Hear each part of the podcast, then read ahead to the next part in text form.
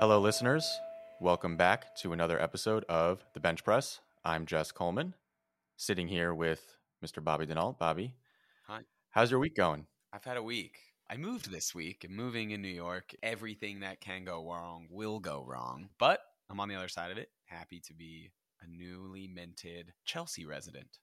We lost a another Lower Manhattan resident to what I call. I mean, that's way uptown. That's like that's way up there. I'm on 14th Street, Jess. There's 190 Yeah. streets. It's different weather up there. We have to break out the Canada Goose to come there. well, we open up our Chelsea studio soon. yeah, Excited Yeah. for that. we'll get some cool guests up there. I've already seen like two celebrities. I don't, I don't know if they're going to want to. They don't want they don't wander down to Battery Park City. Well, we got some good topics to to hit on today. Bobby, you want to start us off? So, we're going to get warmed up today with a local story coming out of the great state of Georgia. And it's not really too big a national story yet, but there's something very concerning happening in the Peach State. Georgia has implemented a crackdown on protesters of a project that's being called Cop City. Uh, it's basically a quote public safety training center for police officials that's being put in the county where Atlanta is located. It's expensive. It's going to cost $90 million. And there's sort of like twofold, I guess, objections to this. One comes from people who think this is just going to like further militarize the police state in Georgia, this giant project to train law enforcement. A lot of people are also objecting on a second track. It's going to take 85 acres of green space What do they need 85 acres for? Eh, they are constructing like a mimic city in Oh, this God. Eh, seriously and they're going to train people to like respond to situations and like riot situations or fires and they're going to build like buildings there's also going to be an auditorium it's Wow. a massive project um, Yeah. and it's backed by the atlanta police foundation and it is backed by atlanta's democratic mayor keisha lance bottoms um, but there's there's a strong opposition that has built to this, um, and it, it's sort of a mix of environmental uh, protesters and people protesting, you know, law enforcement. They think this is the further escalation of the militarization of the police in the United States, which has been an ongoing complaint by those with objections to how police are handling um, community relations across the country, and we all know and we're familiar with that. But this has gone down a very strange road. And it started in January. A protester was shot and killed by police as they raided a campground that I think was in this acreage uh, where these people are sort of parked out. And the police claimed that the protester shot first, but there was no body camera footage. And I think an independent autopsy was done. The family of the victim said that he was sitting on the ground, and that independent autopsy Mhm. found that he didn't have a gun and he was sitting on the ground cross-legged. Or, or you know, their, their findings certainly contradicted the police story that he was shooting at a police officer. In the wake of that shooting, Governor Brian Kemp declared a state of emergency at the end of January. He ordered the Georgia Defense Department to mobilize a thousand, up to a thousand National Guard troops. Six people were arrested in January. Then 30 people were arrested in March. And the, the arrests in March sort of mark this really weird dystopian turn of this police crackdown on this protest. There's like agitators, I guess, that might have been embedded with this protest. And that's at least how law enforcement has identified this. And we know from the past that has been true. In the wake of George Floyd, there were agitators. They were actually far right agitators that were trying to create more chaos in those protests, right? Like throwing fire bombs at police departments and, and shit like that. Um, apparently, the police say some of these agitators were using fireworks and other means to escalate the protests, and they were charged under Georgia law with domestic terrorism. What are the penalties? Do we know under the, the that they're facing? I think that it's up to 20 years for some of these charges. I mean, that's pretty serious. It's like I mean, obviously, this country has a, a long history of locking up protesters, arresting protesters, but the escalation to try to put them away at you know on terrorism charges just for protest is is shocking. It gets way worse. So, the arrest warrants for these quote unquote agitators. And I think there's 23 now. I don't think all 30 that were arrested in March were charged with domestic terrorism. And it seems like the number has whittled down. I think like at one point it was 23 charged with domestic terrorism. Now it's 19. But the warrants for their arrest, like the probable cause is nutty. They they say that they the evidence supporting their arrest is like them having mud on their feet or having phone numbers of lawyers written on their arms. Like okay, Right. neither of those is evidence of a crime being committed. Like it, it's just apparently these are very thin probable cause affidavits in support of their being charged with domestic terrorism under Georgia law. Right. But on the flip side, only two of the people arrested and charged were actually from Atlanta. Wow. So like there is some maybe there are people coming from out of the state and getting involved in this and Georgia police see that as like a very serious concern for escalation. I don't know. So the the numbers that they had written on their arms, I saw this too. So they th- that was a number of a of a of a bail fund, right?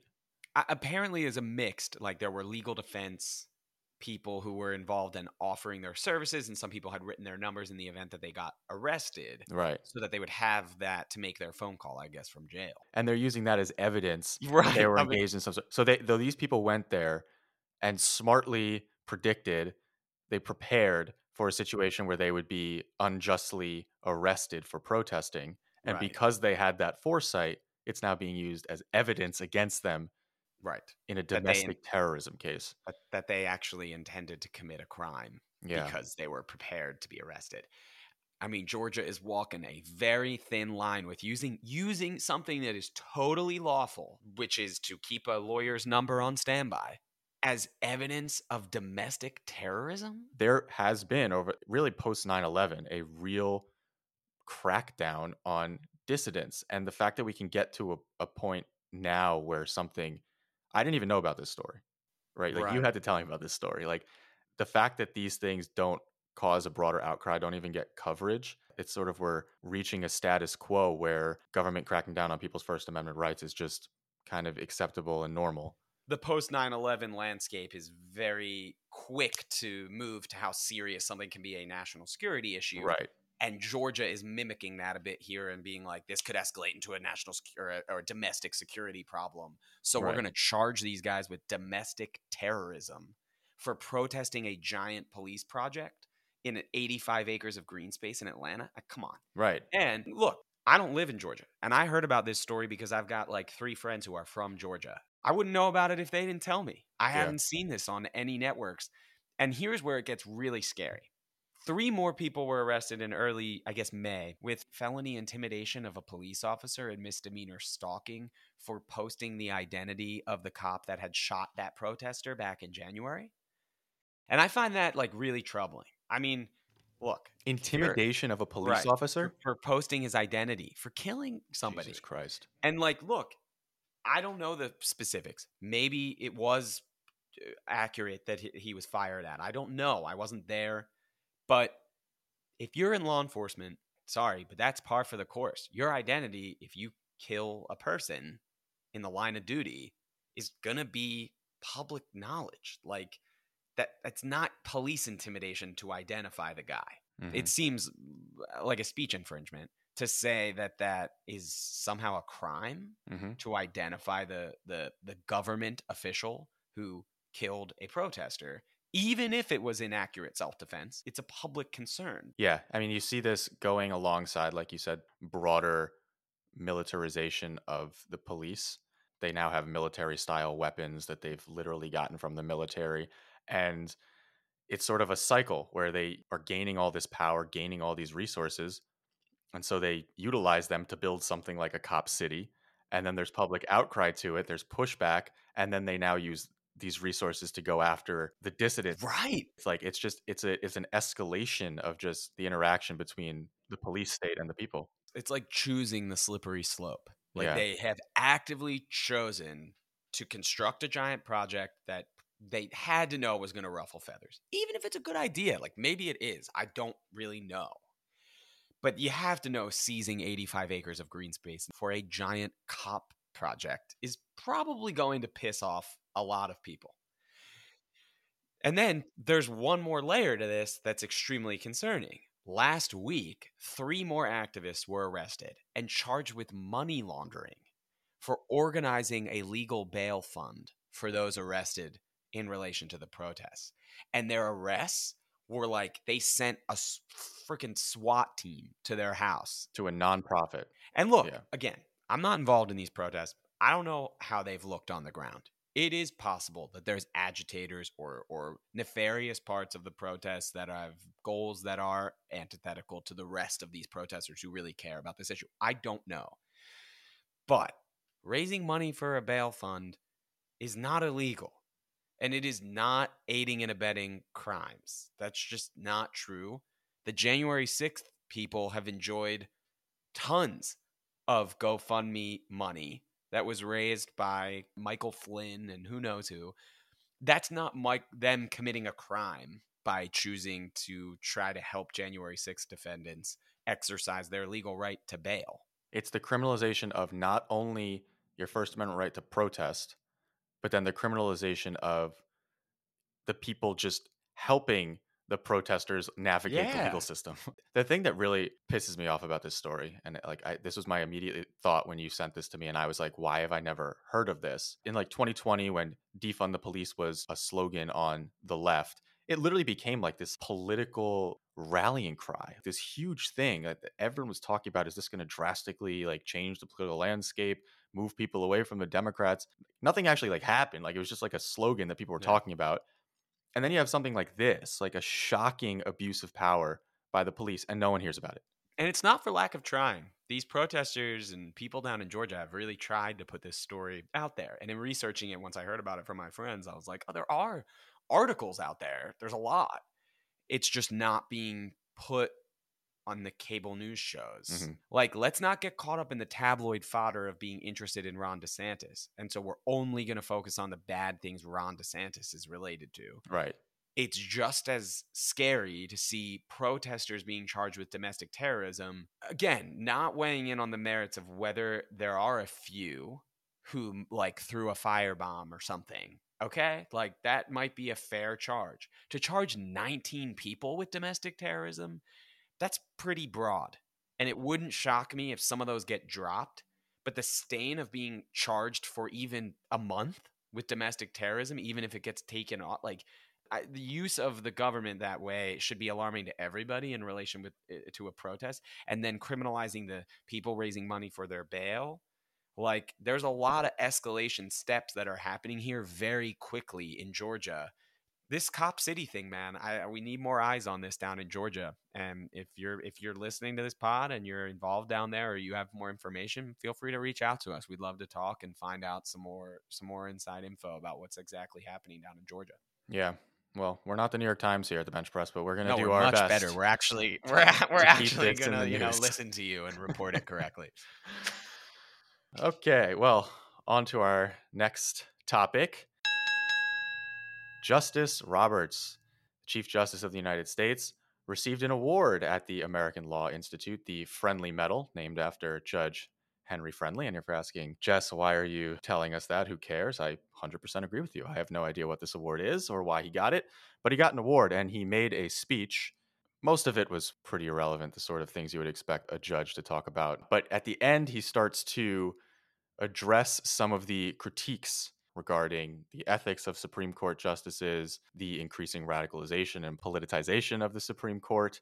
Um, so we wanted to play a clip for you. Here is what Justice Roberts had to say about the hardest decision he's had to make as a Supreme Court justice. Play the clip.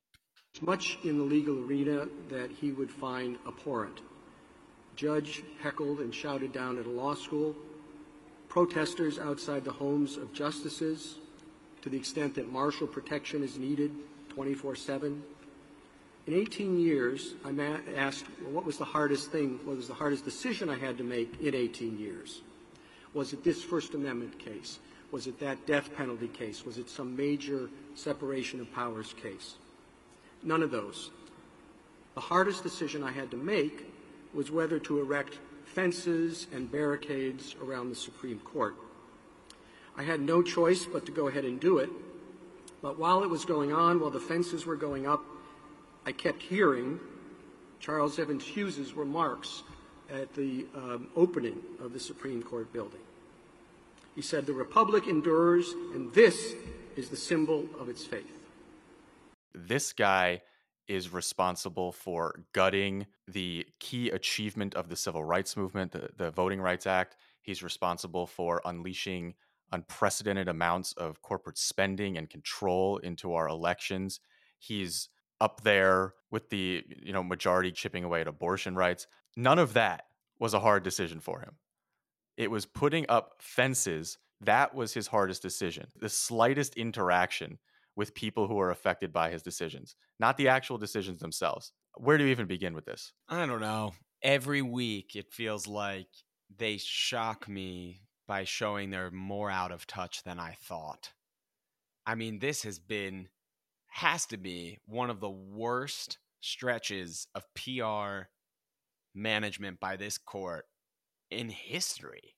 I mean, starting with the leak, then not investigating the leak very well. Then it comes out that they didn't interview any of the justices under oath about the leak.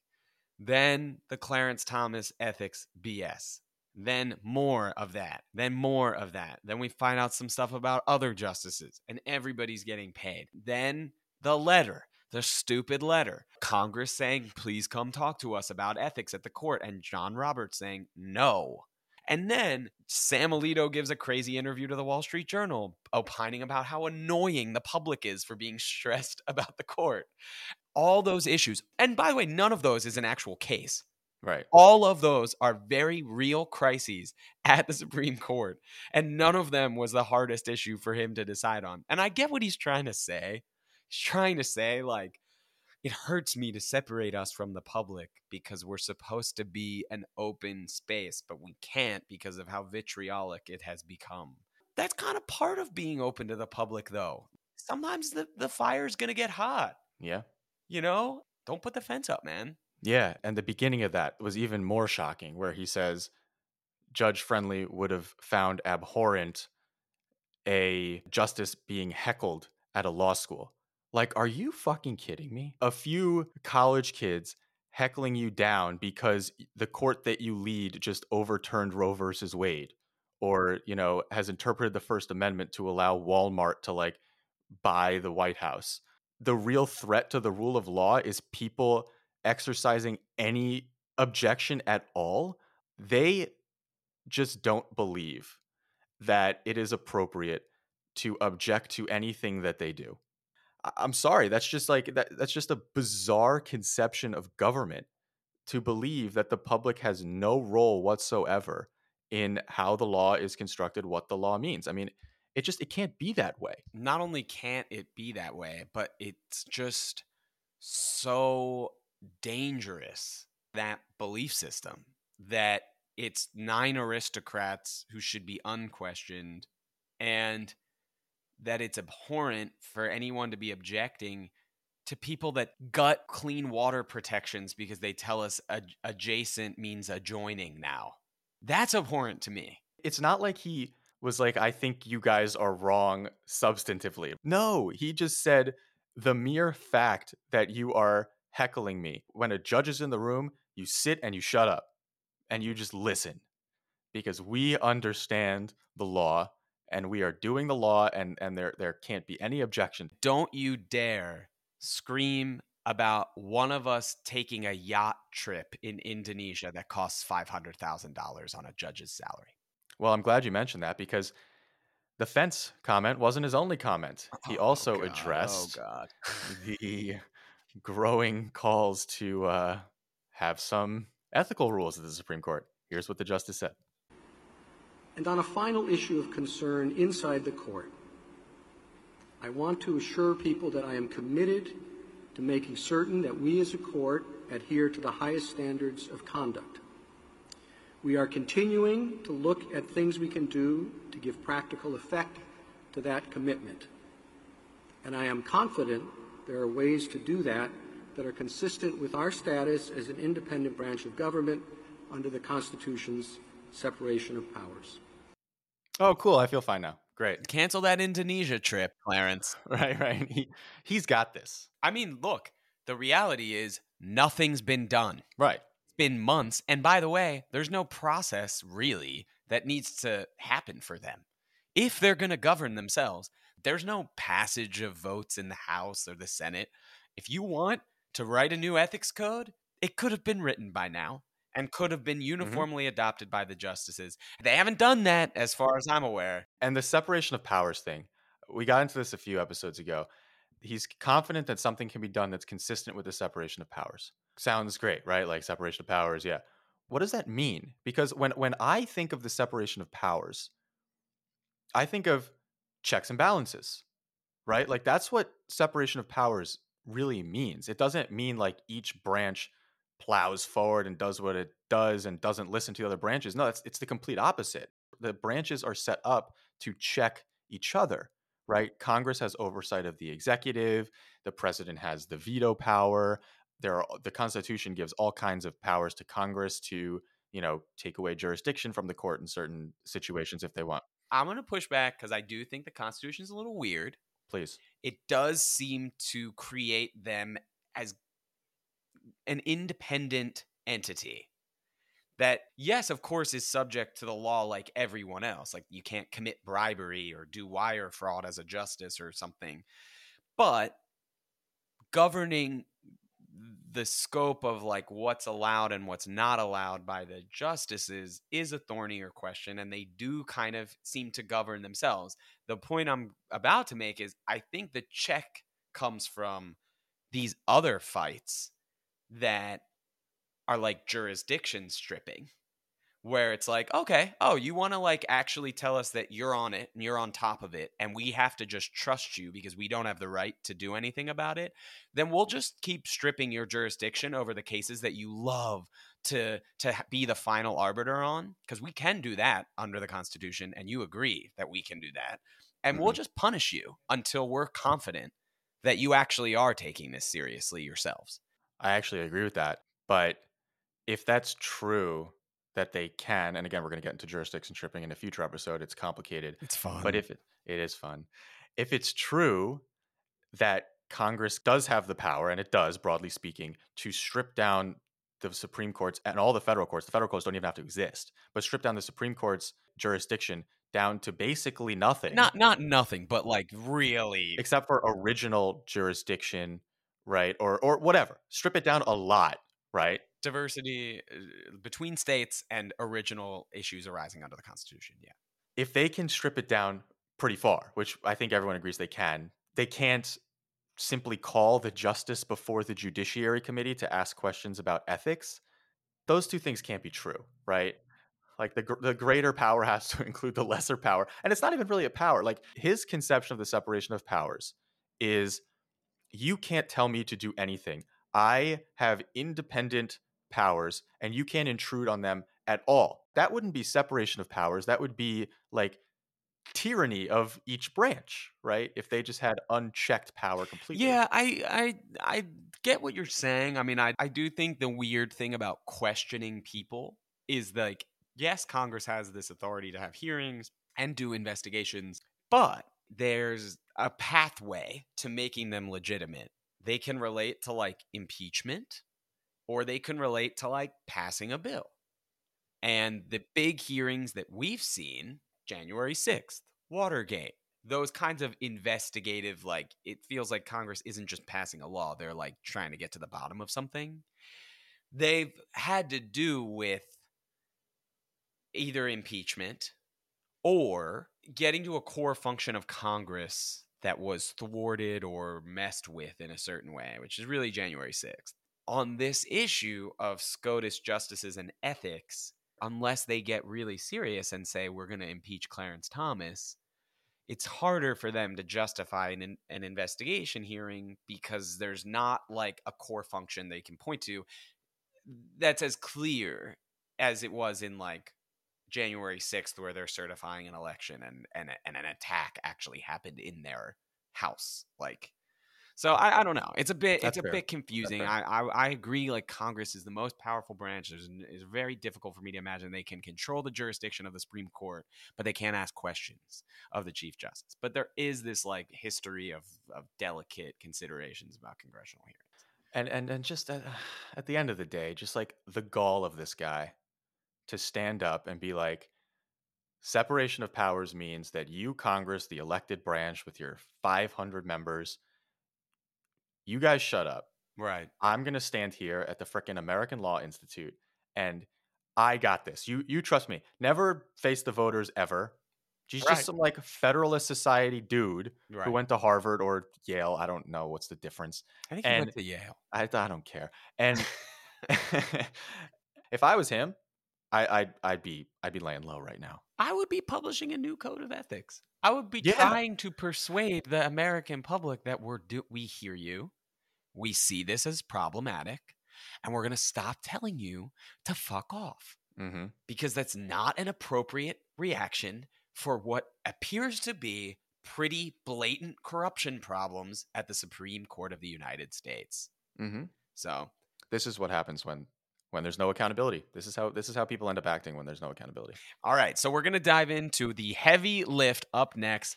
We're taking a deep dive into a topic we talked about pretty specifically last week the Jack Smith investigation into the Mar a Lago documents case. It feels like it's like a soap opera title or something. The Mar a Lago. Wait, we're not we're not doing the heavy lift on Joe Biden tripping over the sandbags at the uh, Air Force Academy. That's a big big story. I got a push notification about it, so it's got to be a big story. Yeah, I, you know, we're going to get that next week once we get his x ray back on his Yeah, ankle or something. okay. Yeah. Yeah, because we don't want to be accused of being you know biased. You know? No, no, I want all the facts. I want all the facts first. Yeah. We'll be right back. Okay, welcome back. Today's heavy lift, we are going to take a little bit of a deeper dive and a more organized dive into a topic we discussed at length last week, which is the special counsel Jack Smith's investigation into the Mar-a-Lago documents case. Basically, our approach today is to split up the time frame of potential exposure here for the former president in the Mar-a-Lago documents case. And I think conceptually it's helpful for listeners to just sort of understand the different pieces of criminal exposure that Trump is facing. And you can sort of bucket them into three broad categories. And the first is stealing. He's potentially in trouble for just stealing government property that he knew was government property and taking it to his residence and not giving it back when it was requested.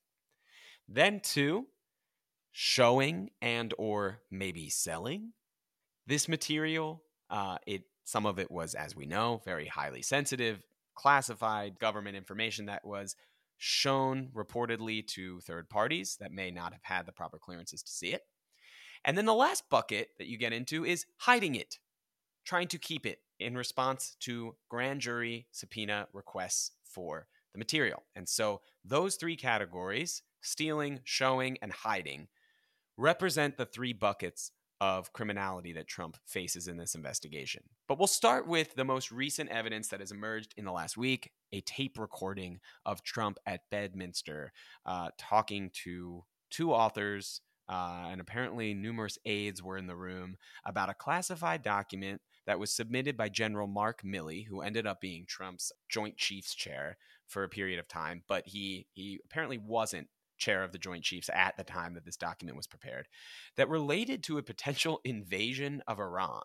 And he alluded to knowing that he had retained the document, that he could not share the document with the reporters, I guess implying that he knew that they did not have the proper clearances to see the document. Right. And so, sort of also alluding to that he knew it wasn't declassified, because if it were declassified, anybody could see it. Mm-hmm. And so, this apparently was recorded by uh, either an aide or or one of the writers, and they had that writer in front of the grand jury. Found out about the recording, and Jack Smith apparently has the recording uh, of Trump making these comments, showing his knowledge and intent to hold on to the document, and that it was classified. Right.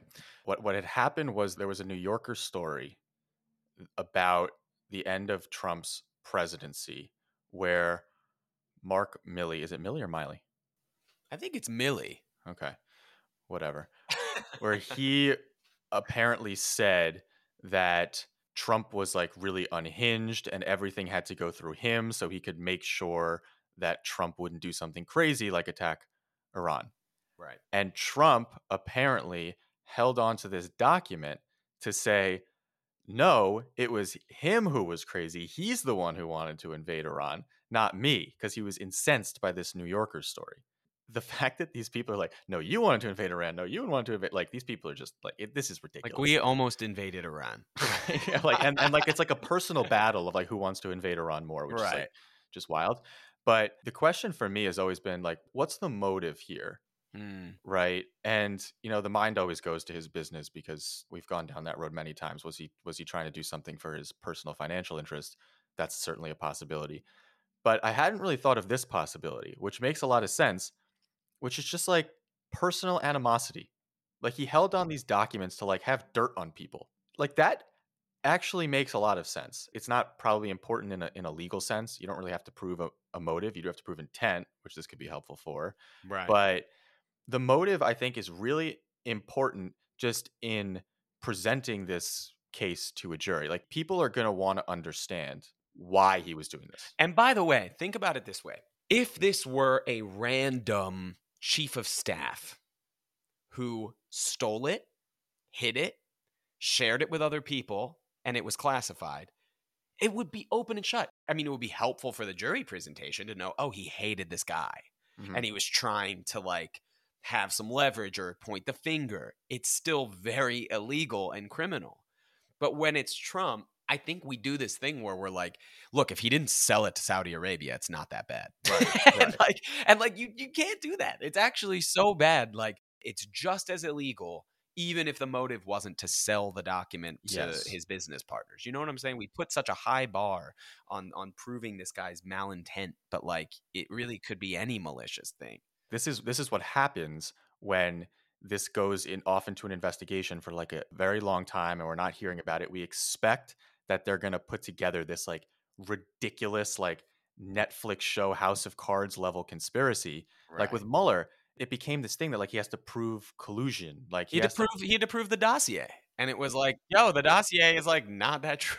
right. Like and then it and then it came out that there was like tacit coordination stuff that's like the wildest political story in history but everyone Right. like looked at it was like who cares that's not even close to what we were expecting yeah. and and we're we're kind of going down that that road now we're like there's a lot of stories now and a lot of speculation like people on on Twitter and everything like looking into the the subpoena for the the Saudi records and stuff like that people look at that and they immediately think okay like he's he's going to have something there like just because you subpoena it doesn't mean that that's where it's leading Right. You're checking the box. It's an investigative box. Yeah. Like maybe something would come up from that, but you don't need that, especially when you have all this evidence about his like personal animosity toward Mark. Nitt. Like it's just as illegal. So I think a lot of people are fatigued by Trump investigations and you know this is it. It's about to happen and then it doesn't happen. I will venture to say at this point, this seems like it's happening.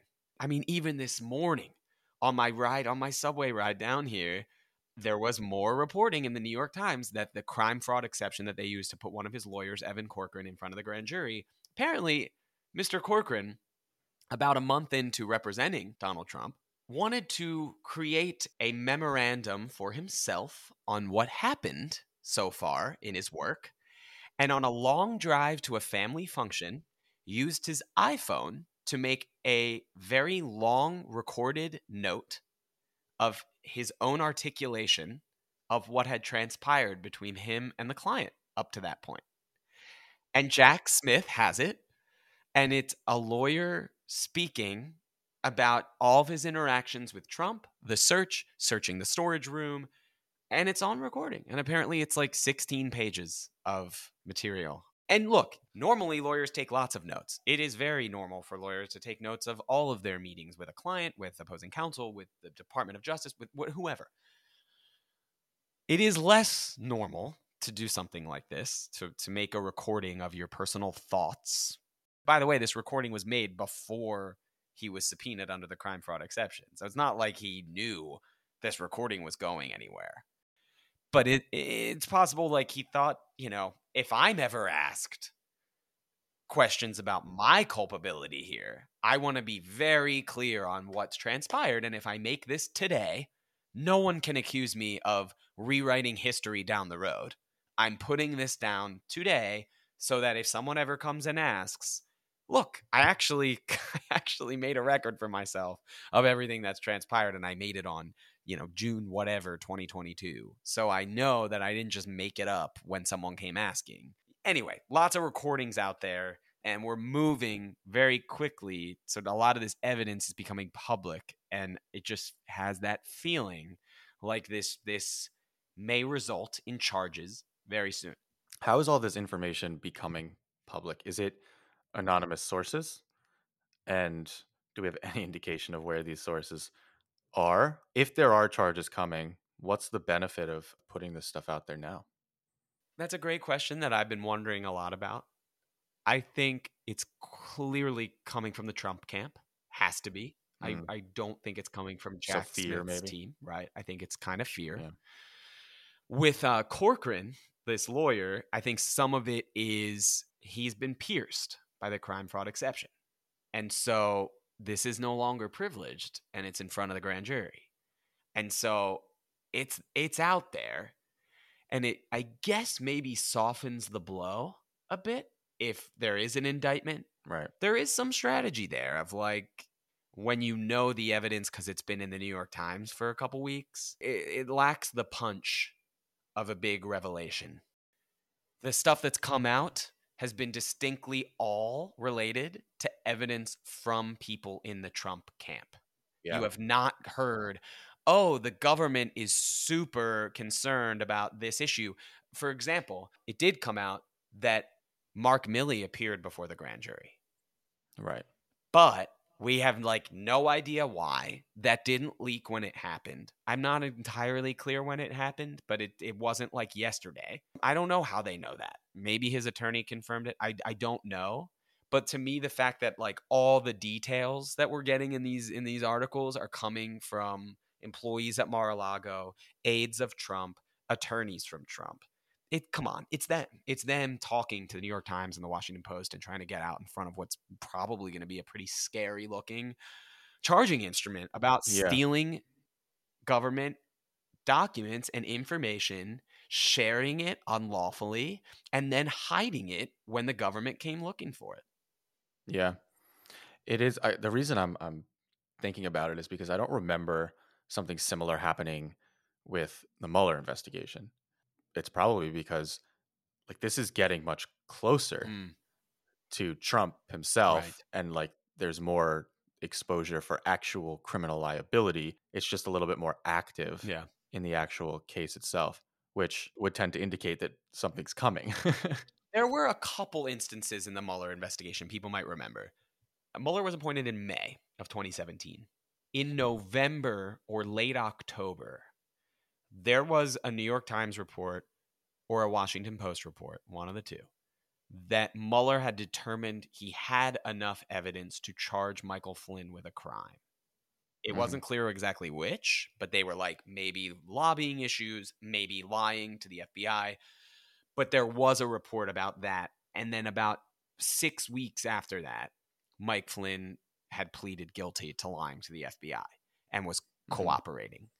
And so there was a little bit of this where you like found out we knew that they were probing Manafort. We kind of knew that they maybe flipped his associate or like were working with him. There was some of this, but it was much more yeah. tight lipped. And we did not get a dramatic string of like, here's the evidence they had, here's here's who they're talking to, this is their roster of potential witnesses. And so that is clearly a team Trump strategy difference. Like they are they are leaking this actively, I think, to take the blow out of what might be coming. Yeah, I hate this, like reading the tea leaves on this stuff because everyone always ends up being wrong. But it is interesting to see if it is indeed the Trump strategy to sort of soften the blow. I wonder if that's because they really just don't have a defense here. No, yeah, they don't. They don't. Let's like run through these statutes really fast on this buckets thing. Good segue. Let's talk about why there's really not a great defense for any of this.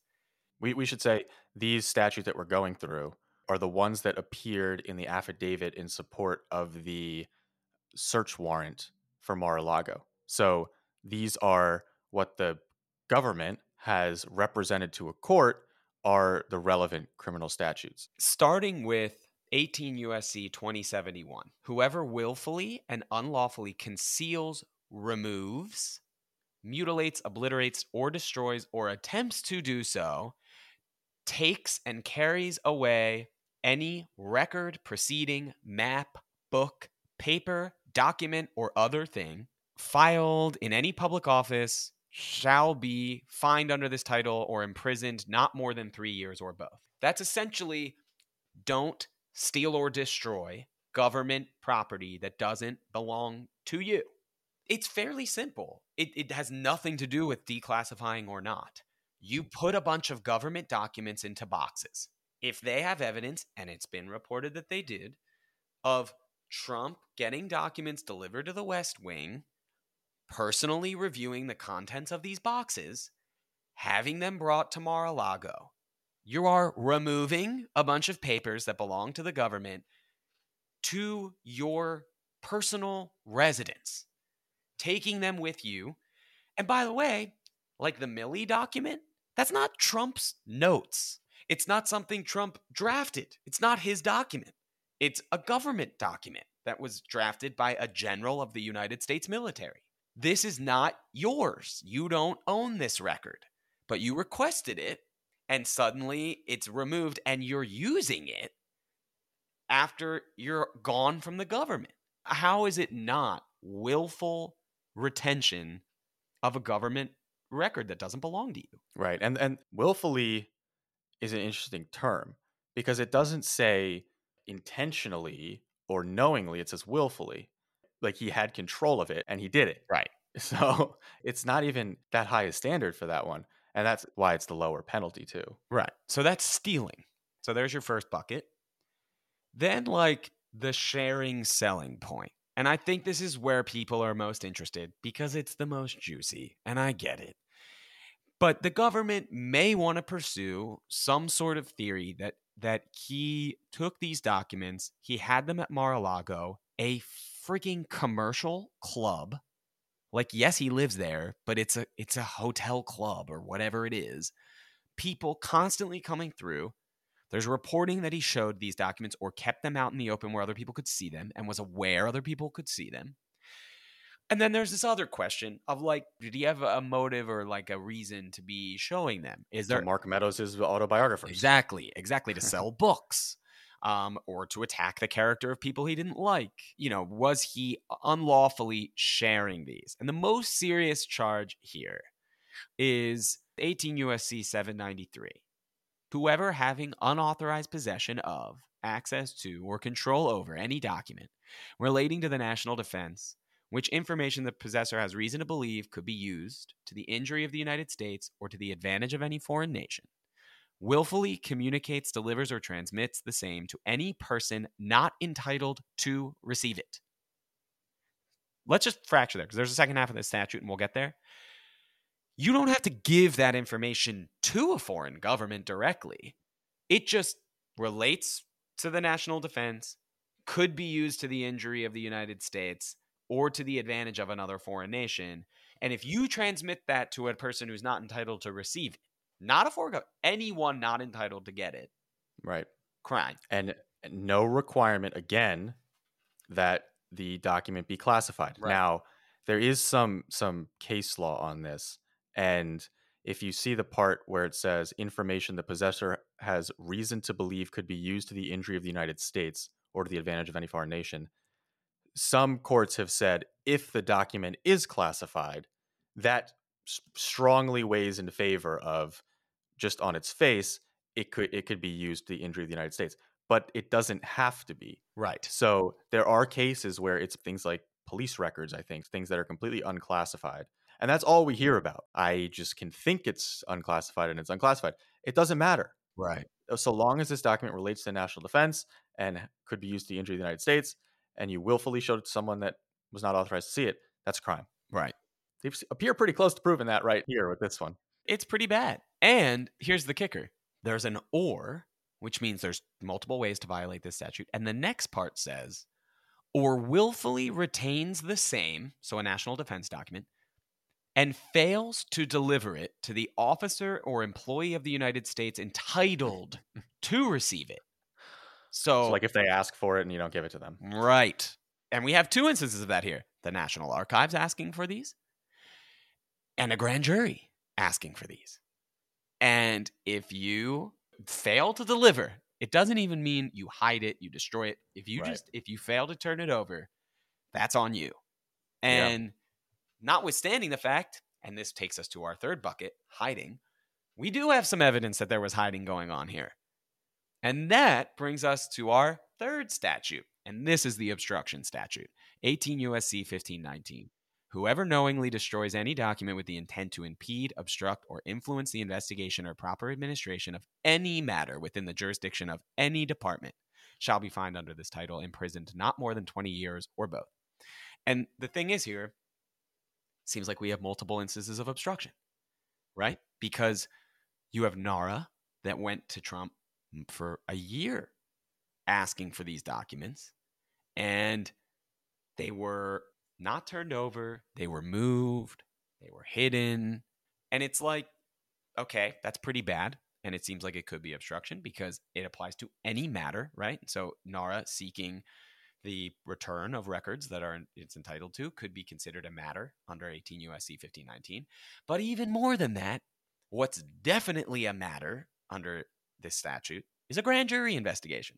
And when you get a subpoena from a grand jury, you better turn over what they're asking for. And so for him, there's all this investigation and as we're hearing in the reporting evidence that they were moving documents around. They got the subpoena and there's a shuffling of boxes. There's aides bringing things in bringing them out. He's instructing the lawyer at a certain time of the day to go in now and do the search. He does it. They turn some over. Lo and behold a bunch randomly disappeared from the storage room and turned up in the bedroom two months later Again, we didn't mention the word confidential or classified anywhere in these statutes. They're not required for any of them. They could help, but they're not required. And these statutes alone 20 years for the obstruction statute, three years for 2071, which is the first one you went through, and 10 years for the 793, the national defense documents. And, and I believe this is like per document, could be a separate count. I've heard, I've read that too. That there's some experts say that's how they charge them per document. I, I don't know if that's true. So like think about like the New York case where Trump was already charged. Like getting that up to a felony where he like where there's even prison time as a possibility was like this big legal fight. The the maximum penalties on these things are are very very very serious. Not that he would actually like get that time, but like this is this is serious exposure right here. It is unbelievable, and none of this, none of this, gets a classification defense. Right. Like he can't just say, "Oh well, I declassified all of it." Okay, you still obstructed. You Right. still stole. You still shared. that's really the thing that I wish that I, I want to get across because all we hear about with this over and over again when his lawyers go on CNN and have these like all we hear from them is it was declassified, I declassified it, whatever, I have the power to. And even if they can prove that, which they probably can't based on what I've heard, it's it's not it's not an element of the crime here. all of it together is why this is being treated by the government in an aggressive way. Look at Pence and Biden, who famously in the last six months have been found to like also have classified materials, right? Right.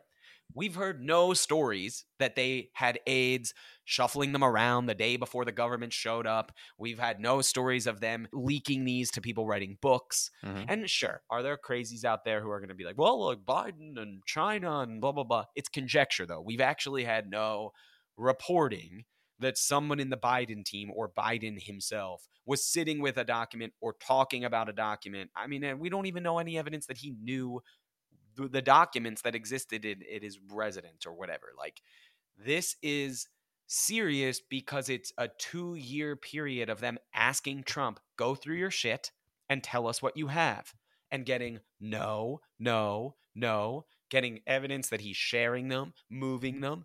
It's like, at some point, come on, you got to accept that the guy's acting differently and it's making the government get more aggressive with him.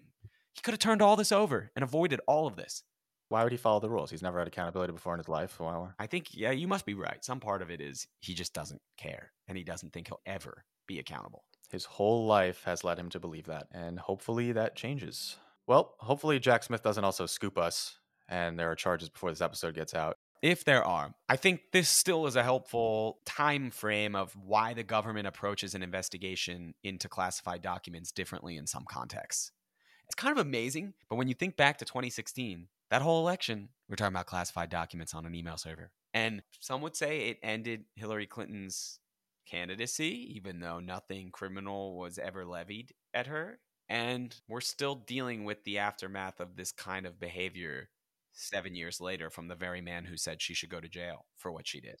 And I think the reason it stuck as much as it did with Hillary Clinton, who wasn't even charged with a crime, was because it speaks to the way people in power view their role and view their own power. And it's just to take documents and just not be afraid of any accountability. They don't believe that the rules should apply to them. They don't believe that they should ever face accountability.